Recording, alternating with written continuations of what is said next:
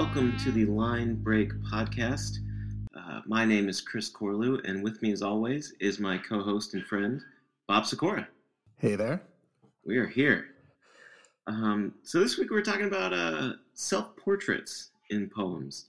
Um, we kind of accidentally stumbled on this theme, uh, just texting each other about what we've been reading this week. Um, it's admittedly something I haven't thought about much, but Bob, ever since you pointed it out, it is absolutely everywhere. Uh, to phrase it the way you did, what the heck does it mean to write a self portrait, and why do people, why do poets keep calling their poems self portraits? My first introduction to the idea of a self portrait was visual art, uh, because that's an easy way to explain a self portrait to an elementary school kid. Here's an artist painting themselves. Um, my concept with self portraiture in poetry probably came during undergrad. Um, you know, I, I couldn't point to the first one I ever saw, but yeah, they're they're everywhere, and it's more nebulous in poetry.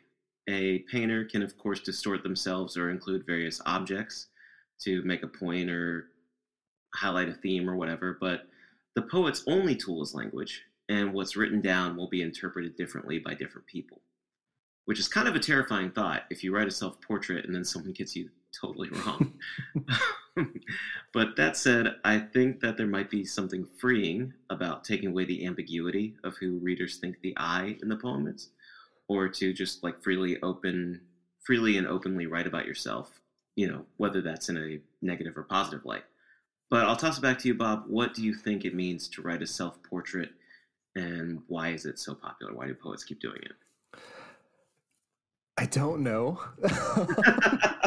to both. Oh, man, you're the you're the educated one in this. um, well, so like the kind of first thing that comes to mind um, when I see, or like, I guess I've seen it enough times that it doesn't. I don't pause when I see poem titled "self portrait as" or "self portrait whatever." Sure, same um, here. But when I like stop and think about it, you know, I kind of just think about like how many poems that are not called self portrait have a first person speaker and are somehow reflecting on themselves among possibly other themes and issues and whatever. But yeah, to me, there seems to be some dissonance about trying to identify like what exactly that would be signaling with a title. I mean, kind of thinking of generally, I expect a title to instruct me a little bit in how to read whatever I'm reading. Sure. Um, and I guess maybe that layer of instruction. It should do something and i'm not i'm not finding the words for trying to to explain right. it. it should do something and yeah you're right. There are plenty of poems plenty of like full-length collections where the I is pretty obviously the poet. There's mm-hmm. you know confessional poetry exists um yeah there's there's tons of stuff out there that does exactly this but why specifically put self-portrait in the title because um, yeah, it should it should tell the reader something to include those words. Yeah. I mean, I guess there is probably some level of basic answer of it is very much instructing. Hey, this is really about me. right, right. Yeah, but I mean, I guess also it does. Um, I, I guess neither of our poems do this, but I do think there is there's room for there's poems self portrait as something, which again, like that's also sure, yeah, in visual art and painting that happens and i think that is this like pointing to it's about me and pointing to me in a context that's not how i normally am right you know? right i guess uh, yeah me, so me in a context that's extremely not me but how right. it would be yeah right yeah which is um, very fun too i do like those yeah it's true And as i'm like saying that i'm like i i've written this poem i have done this before I should have read your chapbook before, uh, or, reread your unreleased manuscript before we recorded this, so I could call you out on it if there was one. it's, in, it's in there. It is in there. what an asshole. Self portrait as a utopia. I, Bob Sikora, am utopia. Pretty close. You're not far off there.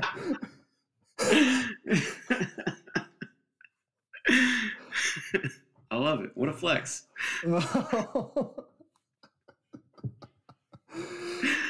uh, oh boy. Yeah. Yeah. I um I could only come up I, I, I couldn't come up with a lot of examples. It is like something you see everywhere, but um I couldn't come up with a lot of just like off the top like yeah, here's an example. I feel well, like I know was Franco we- has a ton, but right. For me, it was when you sent me your poem. I was like, wait, I know there are plenty of self-portrait poems, and yeah, I just did the Google search. You know, took me to Poetry Foundation, took me to poets.org. You know, and even just there, there was a list of them, and I I certainly didn't recognize all of them. yeah, Um, but you know, a few I was like, oh, I do know this one. That's that's how I found my poem this week. I was like, oh, I love this poem, um, And and so a couple more. Poets.org had like a list of self-portrait poems, like the same way like Basketball Reference has a list of like all-time leading scorers. Because that's a fun search function that I don't know about. I wish it was like like that. More just self portrait was the key word in oh, okay, okay, Bunch. Yeah. okay. uh, poetsreference.com does not exist with all of the stats uh, and adva- the advanced statistics of poets. Oh, that'd be that, that would be great. Like instead of like franchise index, it's like sonnet index. alliteration per poem and alliteration per line kind of rates and you Yeah. know the yeah yeah or like Oh. you know instead of like okay here's this player's like stats when they're playing in chicago versus when they're playing in seattle here's this poem stats when they were in their mfa here's this poem stats when they were living in new this would be york awful this would be so awful thinking about all the ways that you know like pobiz makes this feel competitive and like gross and, and everyone everyone feels bad about themselves let's definitely have data and statistics from poets yeah let's add math nerd to that. Oh boy. Oh, well, that was a gross direction for us to go down. words per line lines per stanza oh boy Um, let's just let's just read a poem I guess I'll read read a poem. Yeah, I'll read a poem in response to that. Uh, this is uh, Self Portrait, 1969, by Frank Bidart. He's still young. 30, but looks younger. Or does he? In the eyes and cheeks tonight, turning in the mirror, he saw his mother, puffy, angry, bewildered. Many nights now, when he stares there, he gets angry. Something unfulfilled there. Something dead to what he once thought he surely could be. Now, just the glamour of habits. Once, instead, he thought insight would remake him. He'd reach what? The thrill, the exhilaration, unraveling disaster that seemed to teach necessary knowledge became just jargon. Sick of being decent, he craves another crash. What reaches him except disaster? God, it's a gut punch of a poem. Um, I practiced reading that, and I still a little bit hate the way I read it. I read it, uh, the way I read it, the way I read it. Um, for uh, a theoretical listener out there um, who does not have this poem pulled up in front of them, um, because I don't expect you to do homework um, to listen to a podcast. uh, I, and I guess I'm going to ramble about this in a little bit, but uh, there's a lot of dashes, um, ellipses, semicolons all over this poem, um, and uh, it feels like a lot of stop and start.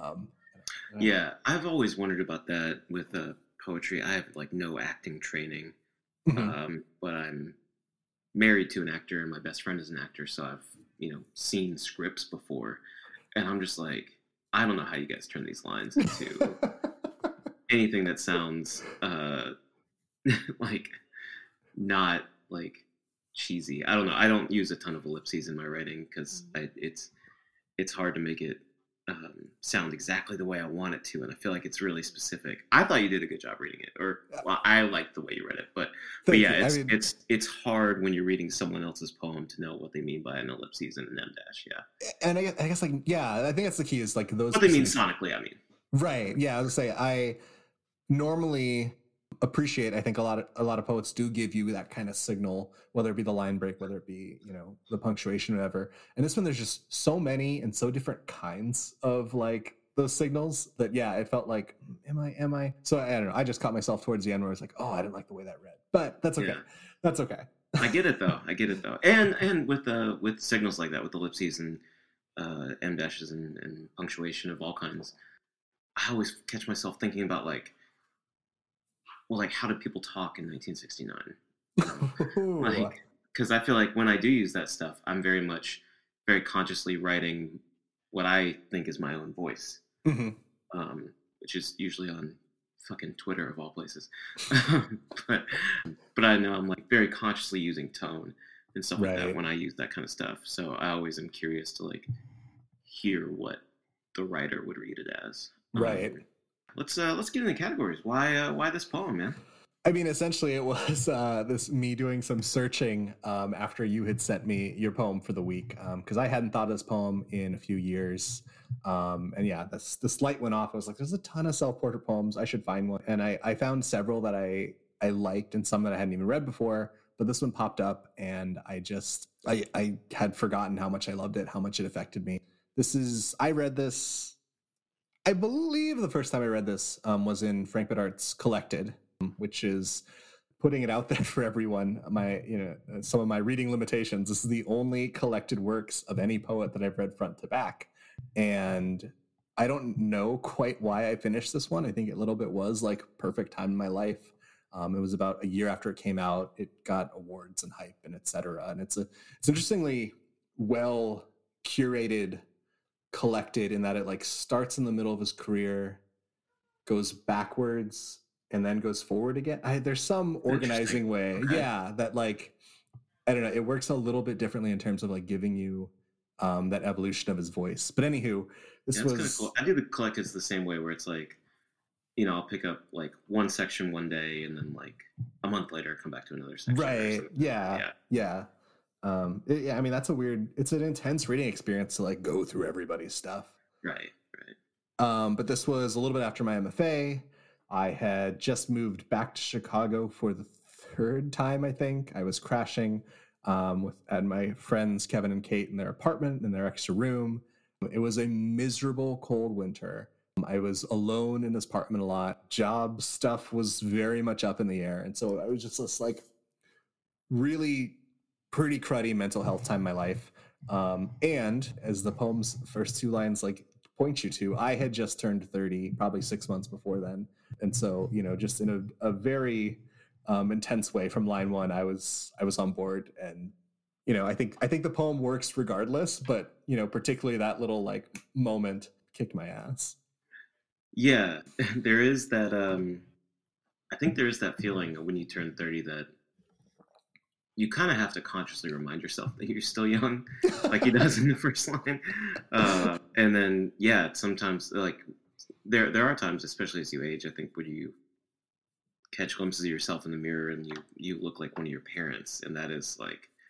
I've all I my family's funny because I've always looked like my mom. My brother's always looked like my dad, Mhm. and it's like very i mean we're all white so you know how different can we look but like my dad and my brother have like blue eyes and like blonde or sandy colored hair and, Right. you know they're both balding my mom and i are both um like relatively like tan skin with dark thick hair and um it's we've just always been like right down the middle um our Mhm. entire lives but then like maybe i've noticed it more since i had my kid who weirdly enough looks exactly like my grandmother um, as a baby. Um, maybe that's just like a baby old person thing. But like I'll look at myself and I'll be like, I look like my mom like so much. Right. But yeah, it's a it's a it's a realization sometimes that does make you feel older. I lost the thread, but like yeah, when you're 30, you have to like consciously remind yourself like I'm still young, I've still got time ahead of me. Like I'm not. A million percent. And It's not and like that- we're in Hollywood. We're not aging out of like roles, you know.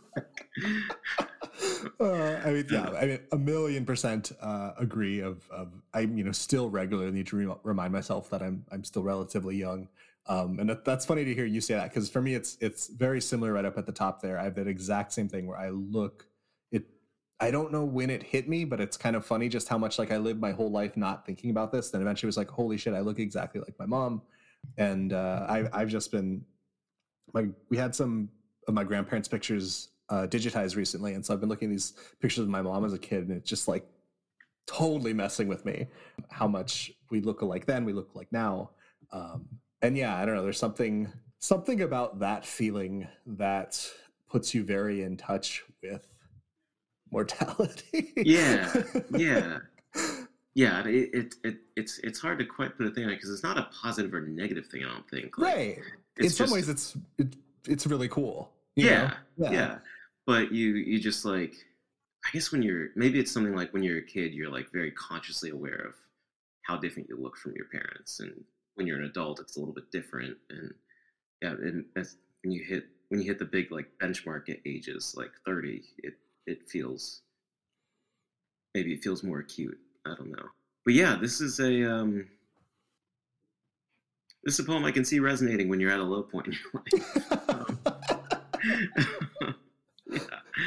Um, and yeah, that oh, the he thought insight would remake him. He'd reach what the thrill, the exhilaration, unraveling disaster that seemed to reach necessary knowledge became just jargon. Um, yeah, uh, you know, we're I think we're going to end up talking a lot about mental health in this episode, but um, I've been out of therapy for a little while because of financial reasons, but like therapy is really good at giving you ways to identify your problems and mm-hmm. giving you uh, ways to name like what's going on with you. Right. At least that's my experience. Um, and and it's really effective, and it, it it's it's it's really helped me a lot. Um, but then, yeah, there are some times where that crushing feeling is so overwhelming that it is just like you can't say the buzzwords anymore. Yeah. You know, um, and like yeah, it becomes jargon, and then I mean, I don't know. Sometimes there are some days where I'm just like, I am just going to be going through the motions today, and I just have to sit with that. Um, right. Or like I'm just going to feel bad today, and I'm just going to have to sit with that. And he puts it all in four lines. uh,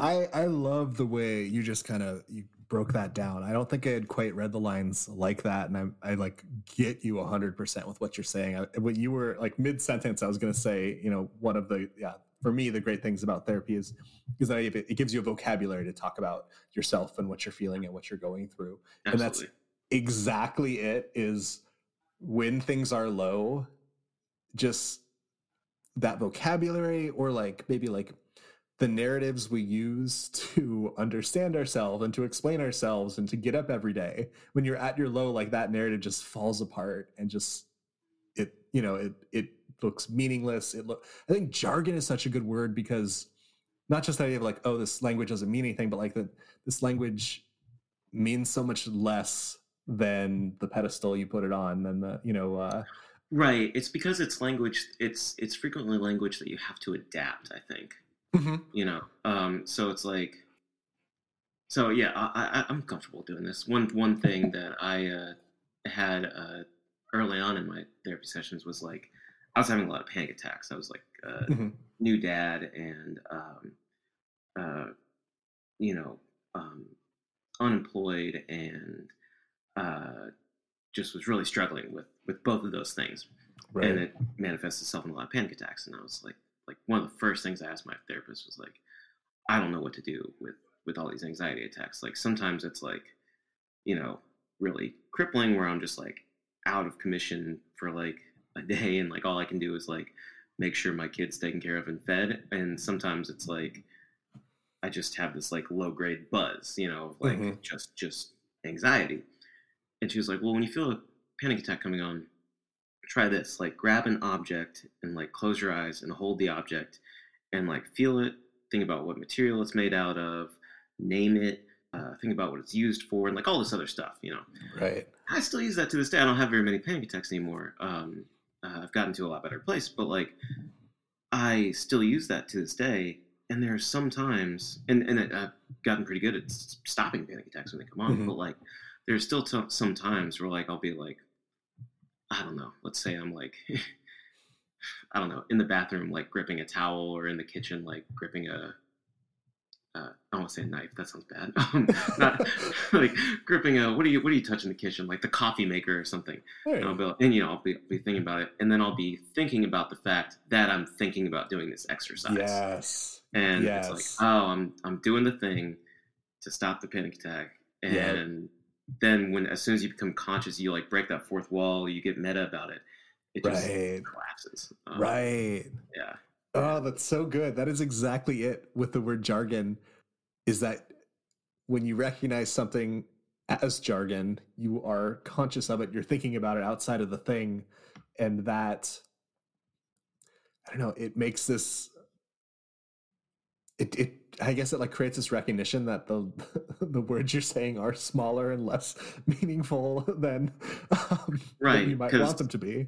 Yeah, because it's a Um, word that you didn't know until you were in therapy, which for a lot of people in our generation, I was 30, you know, when I went to right therapy.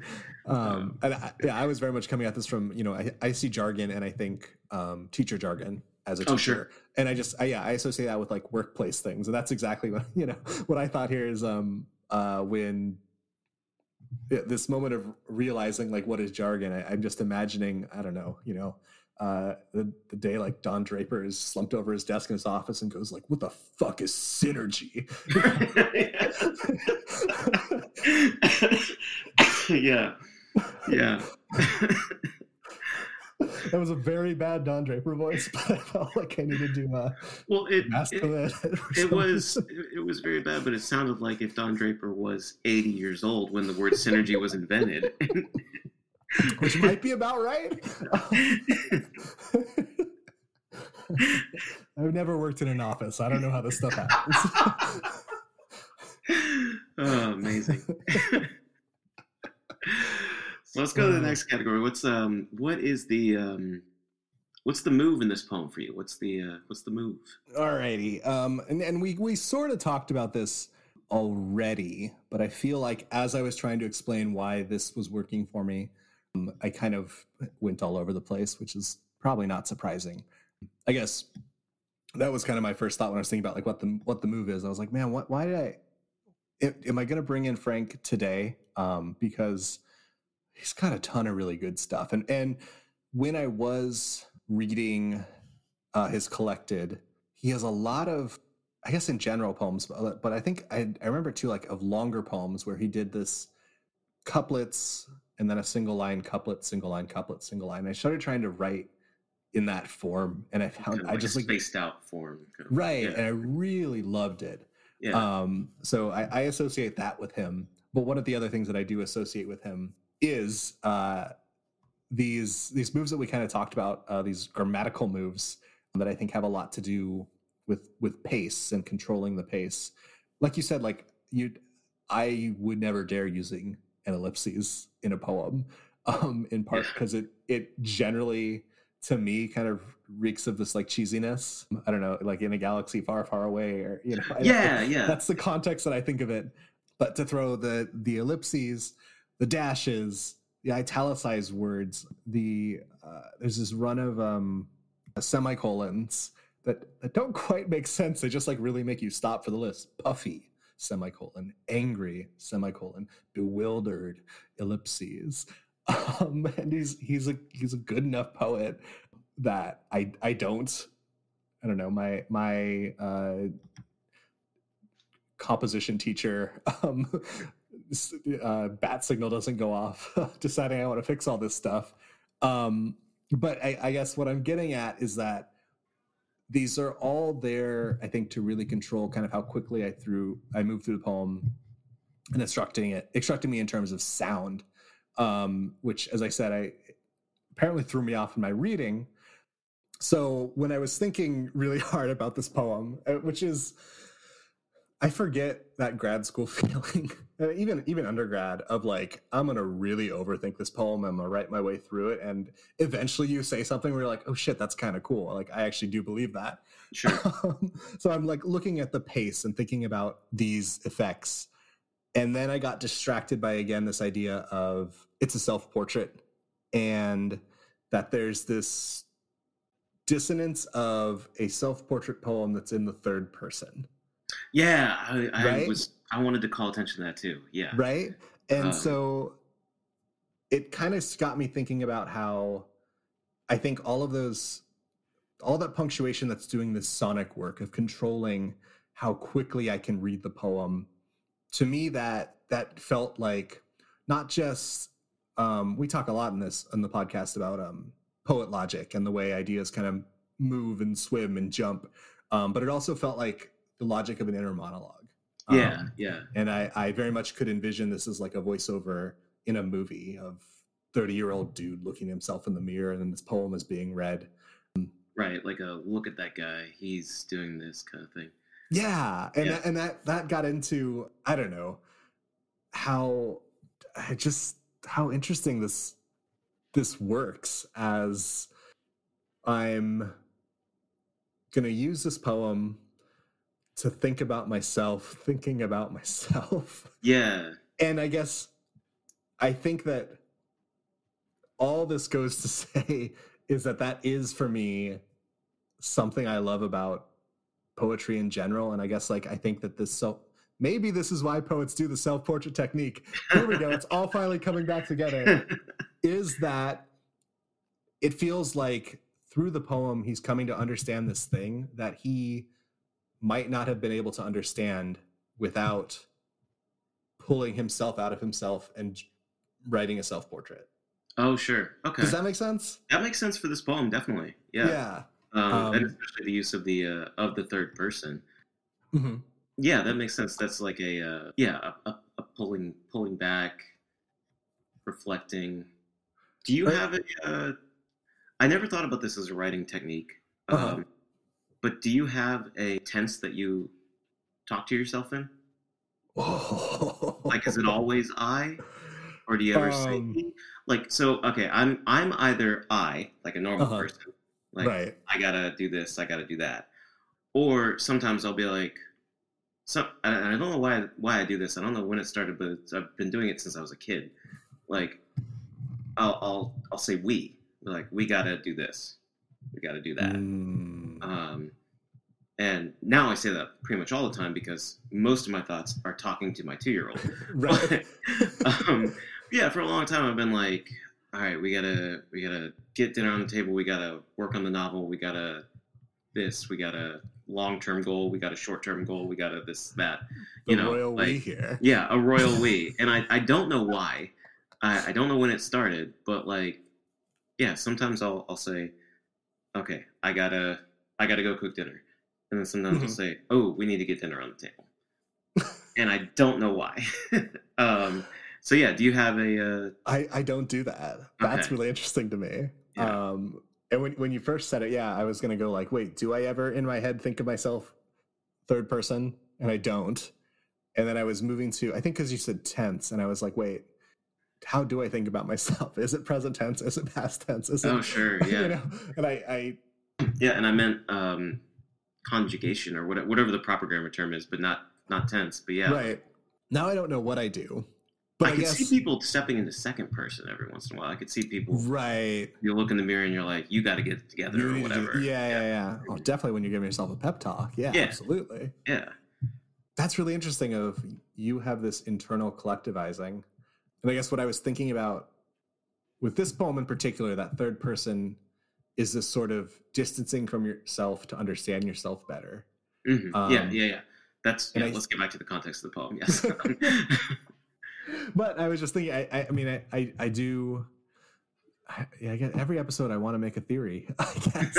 and and this might be my theory of the, the self-portrait poem is that even though you're writing about yourself, by calling attention to the fact that you're writing about yourself, no, I guess you're not really distancing, are you? I don't know. Well, are you distancing? Or are you just like, are you just admitting to yourself that you're Projecting yourself onto the page, Yeah. admitting something to yourself. That feels like all my poems, unfortunately. yeah, I, I mean, I, I, I do a lot of admitting things to myself in my poems. Yeah, Um, oh my.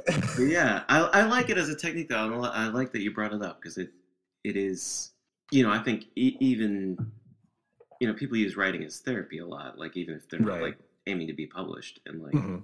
you have that device of like putting it down on the page, and then like and having the ability to step outside yourself with a with a different um, narrative perspective. I like that phrasing of yeah of even if it's about yourself, you're still stepping outside of yourself, and yeah, a different you can a different perspective on it. Yeah, sounds because there are a lot of steps from the brain to the page, Right. and yeah, yeah. Goodness. Oh boy. All right. All right. What's going on beyond the page? If we haven't covered it all already. We covered a lot of it. We definitely covered a lot of it. Being 30, insecurity, um, aging, mortality. But for some reason, this reminded me of there was a tweet recently where someone was asking, "Does everybody do that thing in that in their head where they pretend they're on a podcast?" which is which is funny because right now we are on a podcast. we are on a podcast. But I I 1000% for years and years and years when I'm in the zone in my head imagine I'm being interviewed. and sometimes Sure. in like a really productive way. I do think like it has made me think about my work and like being able to explain my work to someone. Yeah, yeah, Um, definitely. but somehow this poem reminded me of that. I don't, I don't know. Maybe it was just the, you know, I guess, yeah, because it, that third personness and that looking at himself, reflecting on himself, again, like somehow allowed him to understand understand himself a little bit better. Yeah, That creating that distance. But I, I mean, really, I guess beyond the page and all of that aging and insecurity stuff, I I can really relate. That ending hit me so hard.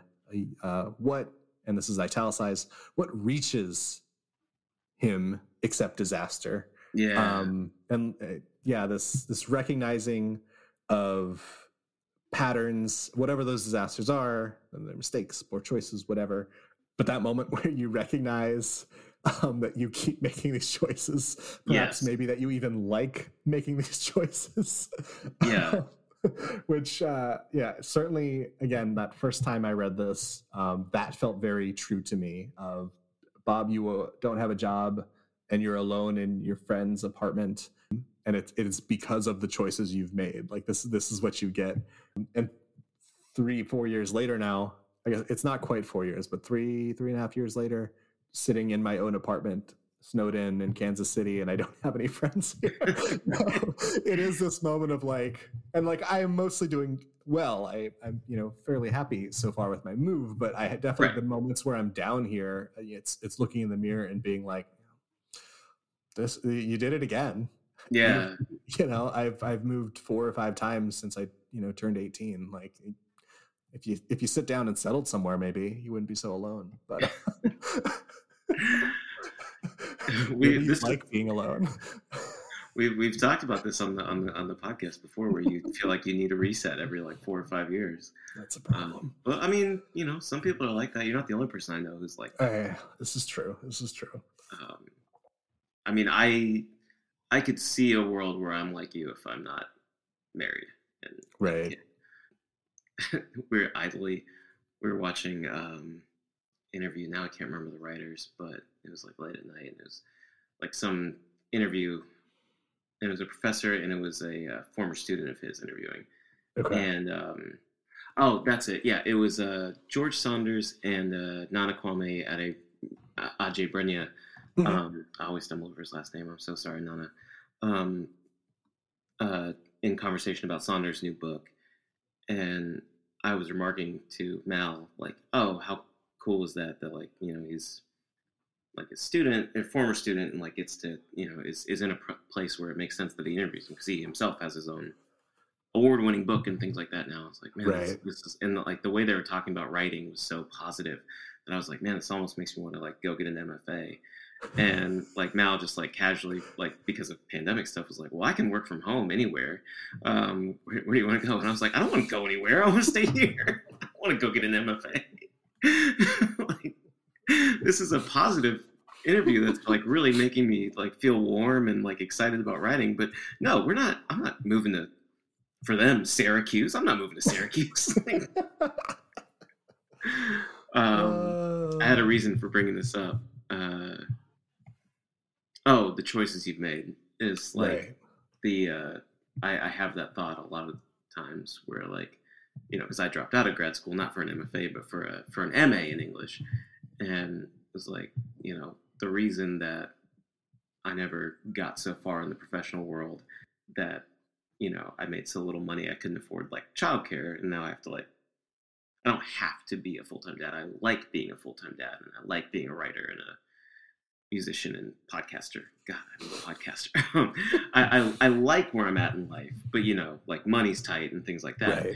And yeah, when when I have those those stressful moments of like money's tight or like the day to day is hard or whatever, I I do have those like uh, these are all because of the choices you made. You Mhm. should um, you should have done X, Y, and Z differently, and you would be like a successful music producer now, or you'd be a this or a that, or Right. You'd be a a Hollywood screenwriter right now, making you know um, syndication money or something like that.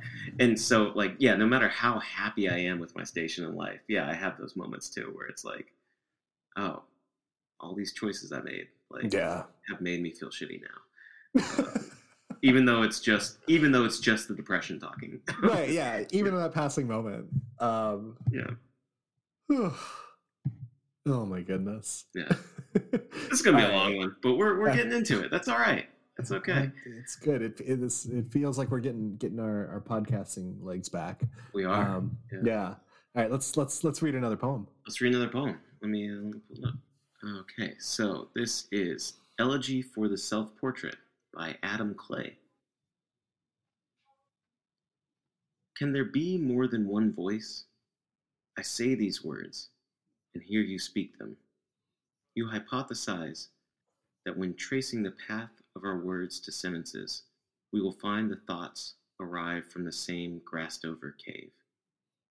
I am platonically in love with my new best friend.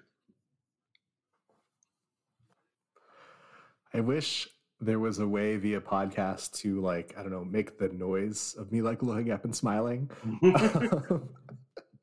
Because I, I I got this from you last night and I was like, oh, we got a real short one. We gotta we gotta zoom in yeah. to think about this poem. Yeah, man. yeah. Uh, tell me about it. Why did you choose this poem? Well, so I texted you about uh I was thinking about rereading some Paul Celan because I hadn't read any Paul Celan for like maybe 10 years. But when I went to my bookshelf, uh, my two year old had yanked out Adam Clay's book, The Wash, and it was lying on top of the Celan. And so I got distracted and was like, I'm just going to read some Adam, and never got around to the Celan. um, but this poem really like jabbed me in the heart. It really hit close to home. I feel like it's a perfect distillation of um, the feeling of what it's like to really connect with someone, to just like really absolutely click with them Mhm. and form a friendship.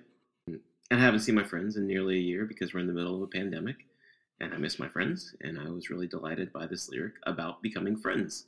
Mhm. Um, so yeah, that that really spoke to me. Um, I know we're going long, but a quick aside about this book is um, I picked it up when I was working my old job at a used bookstore. Uh, we did online shipping, and then we had like a normal brick and mortar store.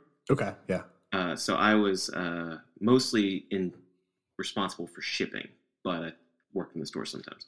Um, and so people would sell us books, and the way we decided what went online and what went into the store was if the book online was worth over five dollars according to Amazon's pricing system, which is just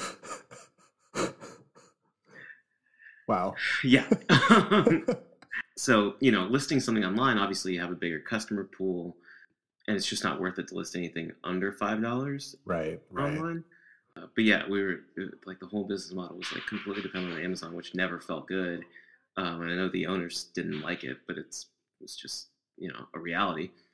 And for whatever reason, small press poetry always did pretty well Mhm. on those scans. And I I now wonder if it's because like there's aren't a lot of printings of small press poetry, Right. and this bookstore was in Evanston, Illinois, right around the corner from Northwestern. So I assume you know there was a Northwestern University. So I assume there was a lot of uh, college kids selling their books back or whatever.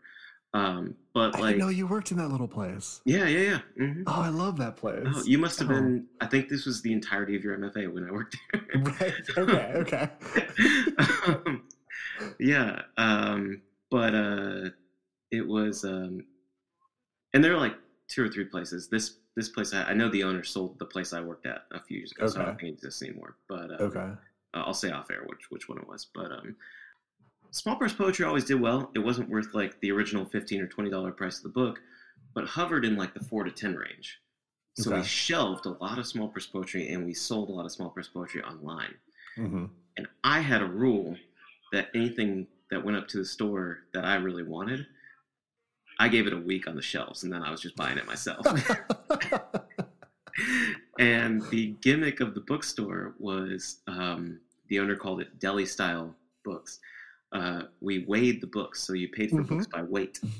Um, so small press poetry was like two bucks. so I bought a lot of stuff, and I am realizing that I am publicly admitting to Adam Clay um, that I owe him like fifteen dollars. But, um,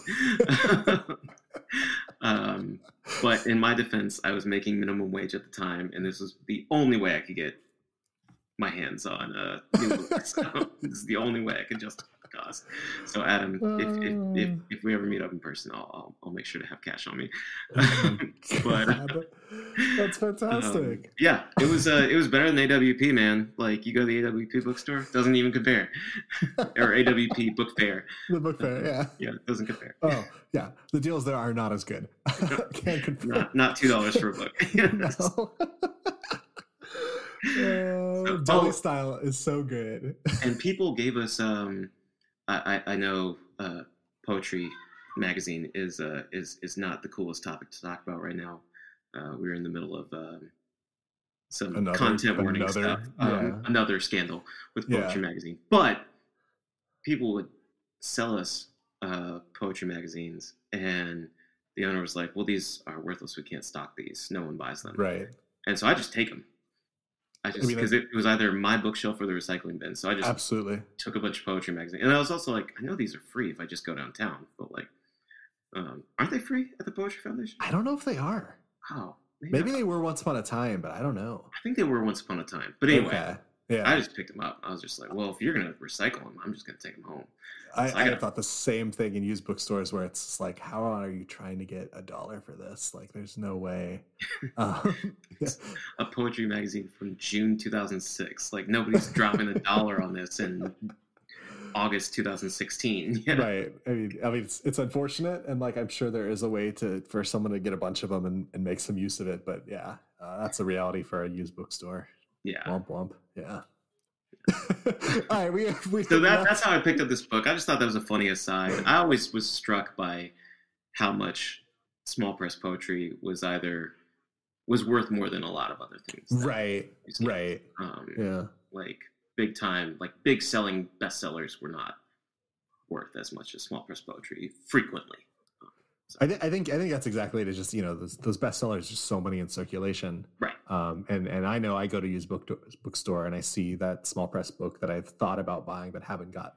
You Yeah. know, and you know, it's five dollars less. Hell yeah, I'm gonna yeah. That's Right. what it is. Yeah. Right. We're poets. We're all poor. All the poets are poor. Yeah. So, I. I did just want to share that because I thought that was a funny story. I love it. I love it. Um, take me back into the poem. Yes. What's the move we're going to talk about? The move is it does this thing that I'm sure there's a term for, uh, where there's a really blunt turn at the end. Um, do you know James Wright's poem "Lying on a Hammock" at William Duffy's farm in Pine Island, Minnesota? It's one of those things where I forget that he wrote that poem and I forget that it's called that, but then every time it comes up, I go, oh, yeah, that poem. Yeah, I actually googled the last line Right. plus poem. so, so, so it's in this poem there are like a lot of descriptions of like just lying on a hammock in a farm and it's like really florid lyrical descriptions and then it just a blunt like wait how many lines are in there like eight ten one two three 12 lines on line 13 he's just like i've wasted my life and that's the end of the poem uh, and this poem does that does a similar thing where uh, the ending line reveals what he's building up to Mhm. um, and I like the I really like the parenthetical around the last line. Mhm. Um, in my reading, anyway, it takes us inside the speaker's head, where like the whole poem is the speaker being like, "Man, I really like this person, and I don't want to come on too strong, or I don't want to be too expressive around like someone I just met." But like you're clicking, and you have that kind of feeling, and you just like you realize in the back of your mind, like, oh, I'm I'm, I'm like in love with this person, platonically, but it, it, it or, or not platonically, it doesn't matter. But the, that's what the poem is. Um, it's a journey through those emotions, um, Mm-hmm. and also formally, form, formally, how short the poem is. I feel like is kind of reflective of how when you're making that connection with a new person, you can have conversations that go on for hours. Feel like they last ten minutes. Like that. Yes. You know that. Einstein quote that's probably apocryphal and kind of problematic. The uh, um, if you put your hand on a hot stove for a minute, it feels like an hour, and if you spend an hour with a beautiful woman, it feels like a minute. That's what the theory of relativity is. Have you ever heard this? I've heard that. I don't think I remember someone attributing it to Einstein. That like blows it up in a really absurd way. It's like one of those things that's already like an eye rolly thing. I get what you're saying. Right. It's already of super course he cringy. had to put it that way. Yeah, right. but the idea of being Einstein totally changes. and It doesn't even change it that much, but it just it's funnier to picture. right right it's one of those things that either has to be like totally made up or could be totally true because i feel like einstein was a little bit of a creep somehow um i don't know we don't want to get off Yeah. track, but uh Right. um but yeah i feel like this poem like formally does that by being so short by being such a, a snapshot Right. just like yeah you're connecting with someone over the course of hours but it feels like minutes you know I I really love everything you just said. Um, I don't. I would not have made the connection to the James Wright poem to the "I have wasted my life" without you having done it. Um, but I think I, I think you're absolutely right that there's a similar effect going on there. Um, and I'm trying to remember what I was reading recently, and it honestly might just have been like a Twitter thread that brought up that Sure. poem, and and whether that's a good move or not, or I don't know, or you know, yeah, ways to emulate that. Um, but I, I yeah, I it's wish not I had something i would try Agreed. Yes, that is a a it might be something i would try but not show to anybody well. It's it's a risky, difficult move. Yeah. and I do think people have tried to do something like it, and and it's probably been less successful. But again, like what's happening here, you know, it's that relatively. I I, I guess part of what describes that move is that idea that. I guess like before we are saying a title should be instructive. Um, and in this kind of poem, that last line is so essential and instructive that without it, I almost don't know how to read the first part. Yeah, yeah, You know? definitely. Yeah, because the first part is entirely like all this without the last line. The first part is entirely just like you know, it's like these voices melding together. It's like there's Mhm. hypnotization happening. Um, It's just pretty abstract. Yeah, You know? but Yeah, because it's, it's it's thinking about talking to someone. like that. Yeah, Right, right. Um, Um, but it's words, and yeah, words by themselves are abstract. Um, there's no real, except for like the, is the grassed over cave like the first real image we get? It might be. I think so. And it's a great image. Yeah. Oh my gosh. I, Yeah. I- tracing the path of words is, is close. You know, th- there's an image in there, but you know, yeah, it's not as concrete. So I have two two directions that I want to go, kind of thinking about it that way. The first, I guess, the easier one, even though it's a little bit sidetracky, is is like you said, I um I a million percent get that feeling. We are hanging out with someone new and you're like, I really just want to tell this person that I actually want to be friends with. them. like, Yeah, I want to yeah. be, like, and and you don't want to come off too strong. But as you were describing that, um, you reminded me. I feel like you might have been, you were at least there during the day. I just don't remember if you were at the bar. I'm thinking Andersonville, and not on like the main stretch, but there was a. Oh, it's gonna drive me crazy that I can't remember the name of the bar. It's definitely closed now, and it's definitely like one block west of Clark. Oh, was it? It's Uh, Corner oh, Bar. it was on Ashland and uh, Ashland and- Yes, It was. Uh, was it Edgewater Tap Room? Was that it? Edgewater Tap. Yes. Yeah, oh my gosh. Yeah. Um, so we so went there there- after uh, basketball games a lot. Right, absolutely. Yeah. Um, and we had been there um, after, at least for me, the first time. I feel like was he visiting or he had already moved there? But it was the first time I met Ben. Um, Oh, sure. and so there's a group of four. I remember Pat Nolan was definitely there. There's a group of four or five of us there, um, and uh, we're having beers and just like this uniform. Like, wow, I really like Ben. Ben is cool. We should be friends with. Nice. And uh, I think I got vetoed at the like someone texts Chris to tell Ben we really liked him. So- wait, not vetoed, but someone beat you to it. I don't know if someone did. I know. I think someone did veto. Like, no, that's too much. Oh, that was that sounds like a bad thing to say. um, All bringing us back to the poem though. um, what I wanted to ask is because I I took just the self portrait at the end of this and moved it into the lineage of poems that are self portraits or self portrait as. Um, but this is actually elegy for the self portrait, and I wanted your take on how you read that title. I think it's the the self portrait vanishing, the uh, the connection you make with another human being. You realize you're not so different. Um, Mhm. But self portrait vanishing, I mean that in a positive way. I mean self portrait Right. vanishing is in like you're making a connection with someone you feel a little bit less alone.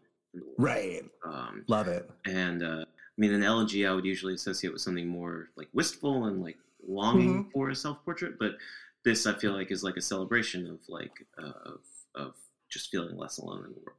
I think that's part of um, like why it works is because that makes that end line a little bit more of a surprise. Yeah. Is that elegy sets you up for oh this is a sad thing that's disappearing, Right. um, but in this context it's it's it's a really lovely losing of yourself in the sense of feeling left alone. And That's You're not really losing yourself, but yeah, love yeah, it. that's Oh. exactly how I'm reading it. Yeah.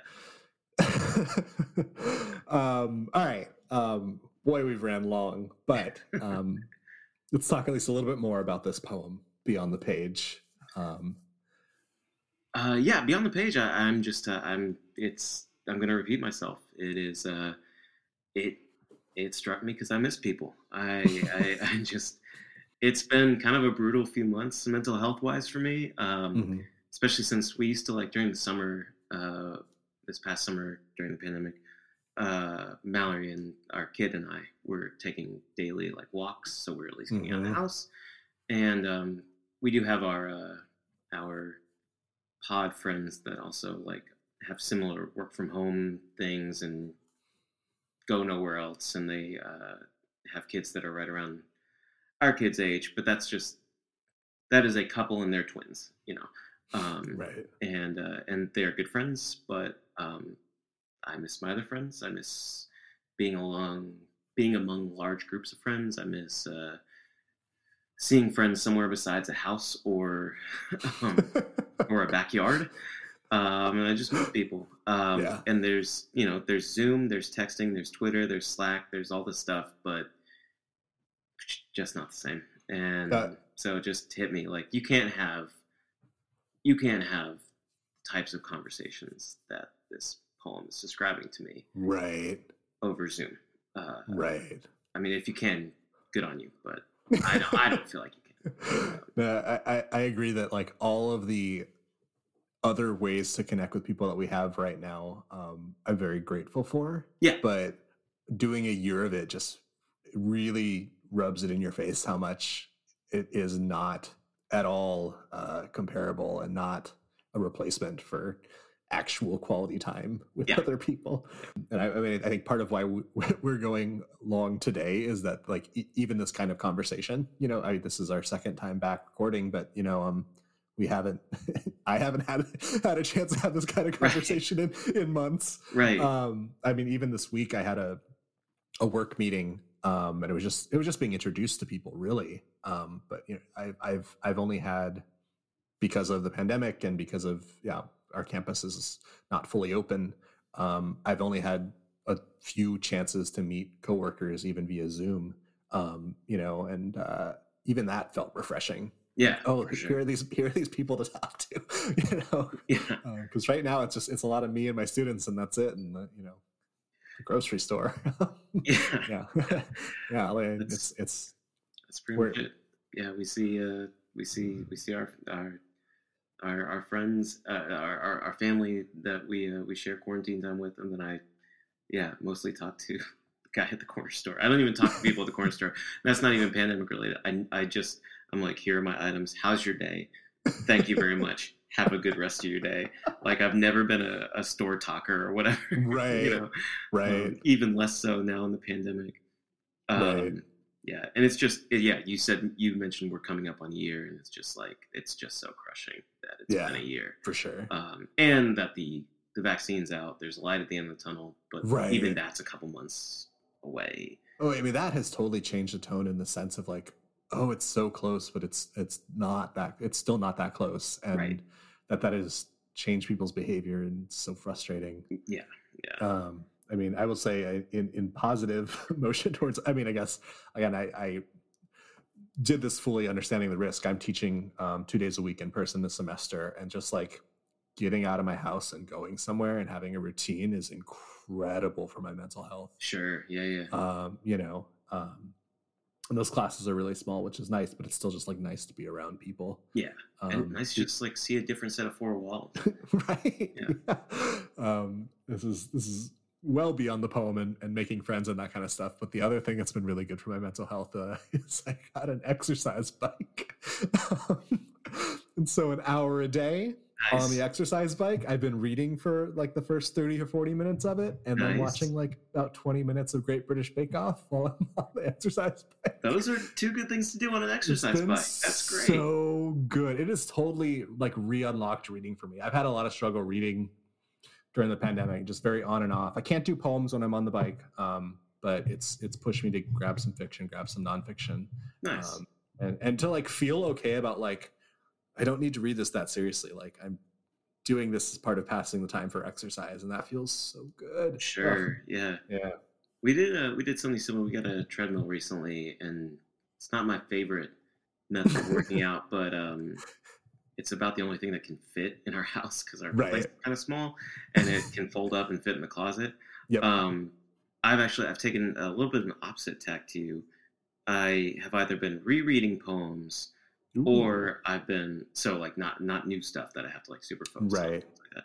But I, I picked up the uh, uh, the Red by Chase uh, Berggrun that you uh, read on the podcast a little while ago, and I was like, okay, I know what the conceit of this book is, and I know um, I know the story of Dracula pretty well, so I think I can read this while running, and I'll of course go back and read it, you know, more closely and fully and stuff like that Yeah, yeah. but um, since those poems are so short and compact, there I find myself like I find that book has been really good to like just like blast through because I know what the since it's an erasure poem, I know what the original story is and I know what the Mhm. goal of the book is. So I'm just like I, I don't have a lot of reading time. Also, I should I should clarify Fair, as a, yeah. two year old, but um, but uh, um, but yeah, I've been reading that book on the treadmill, and it's like otherwise it might take me another year to get to it, and now I'm Right. Blasting through it, um, and uh, so that's been fun. Um, but yeah, that's, that's a good thing. to Nice. keep with, uh, Yeah, So there's some positive thoughts Yeah, on our way yeah. out. Yeah. Uh, I'm glad you brought this poem in. Like that, just this felt very different to me um, than anything I've read lately. Um, Nice. And I, I, I feel like Adam is a poet that I know of, and I'm like, what have I read? You know, I definitely have not read a full collection. Um, this makes me excited to check out some more. I need to get more into Adam. I've read uh, I've read The Wash, and I I have read um, a bunch of other magazine published stuff. Right. I've seen him read a couple times, Oh, nice. but um, I haven't picked up any other collections, and I, I, I need to. It's uh, um, he just had a book come out. Um, the title's so rad. It's like uh, I'm looking it up by the ocean something to make room for the sea. to make room for the Does, sea. does it What get any title. more Chris Core than that? It's right up my alley. Um, and I uh, it, uh, it it it it came out. I had a couple expenses, and then the holidays hit, and I was like, I need to get this book, but I don't have the money right now. So yeah, it's, it's, it's definitely on my list. Um, but yeah, Adams Adams an endlessly endlessly interesting poet that I uh, I have not done enough uh, deep dives on. add, it, add it to the list. Yeah, All right, take us out with some basketball. let's talk some ball. Uh, we are talking about self portraits, which is you know as we mentioned up top, typically a visual art form.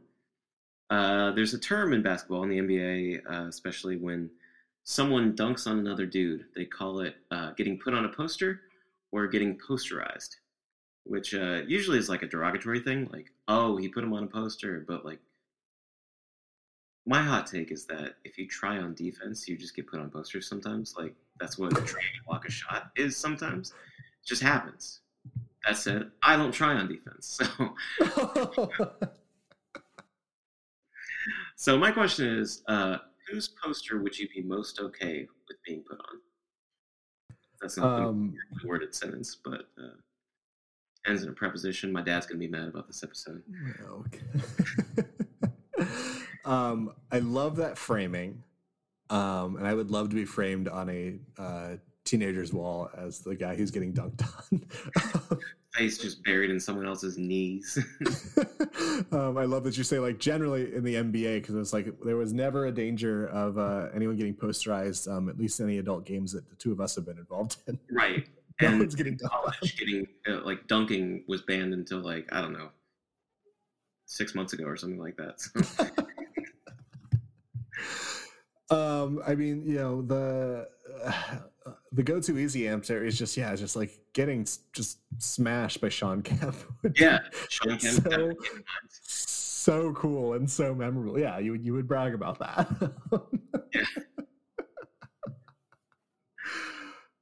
um, I guess with that idea of Shawn Kemp is uh, if it's gonna happen to me, I want it to be that really forceful. I'm trying to think who he did it on, but there's that there's that one like Scottie Pippen dunk where it's just like so in you know the other guy goes flying. It's on Patrick After- Ewing. Come up, Bob. It's on yeah, there we go.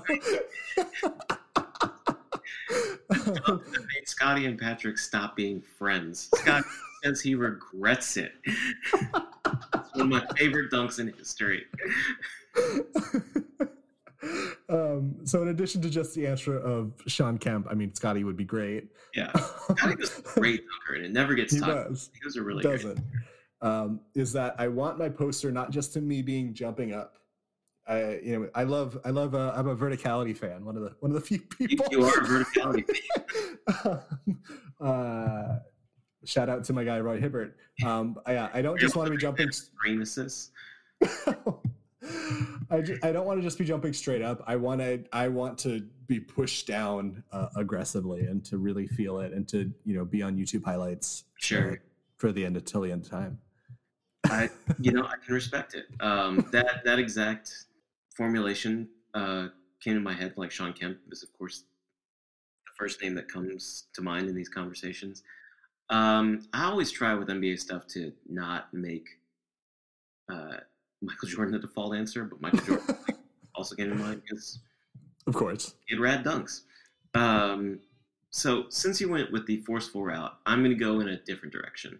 Uh, I want, and this isn't about pride or anything like that. It's it's it's it's it's not about like I don't want to get hurt. It's just like I want an acrobatic dunk done on me.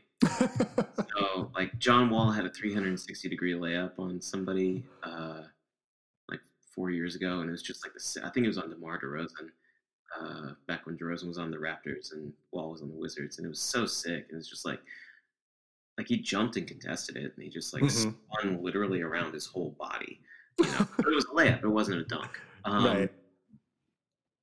I almost want to say I wouldn't mind being Frédéric Weis. I wouldn't mind Vince Carter jumping over me, or like John Morant doing something like that. oh, John Morant dunking on you would be awesome. Like John Oh Morant just like coming up and like, yeah, just like either leapfrogging me or like spinning one like a 180 around me and like, right. one of the over the heads kind of thing.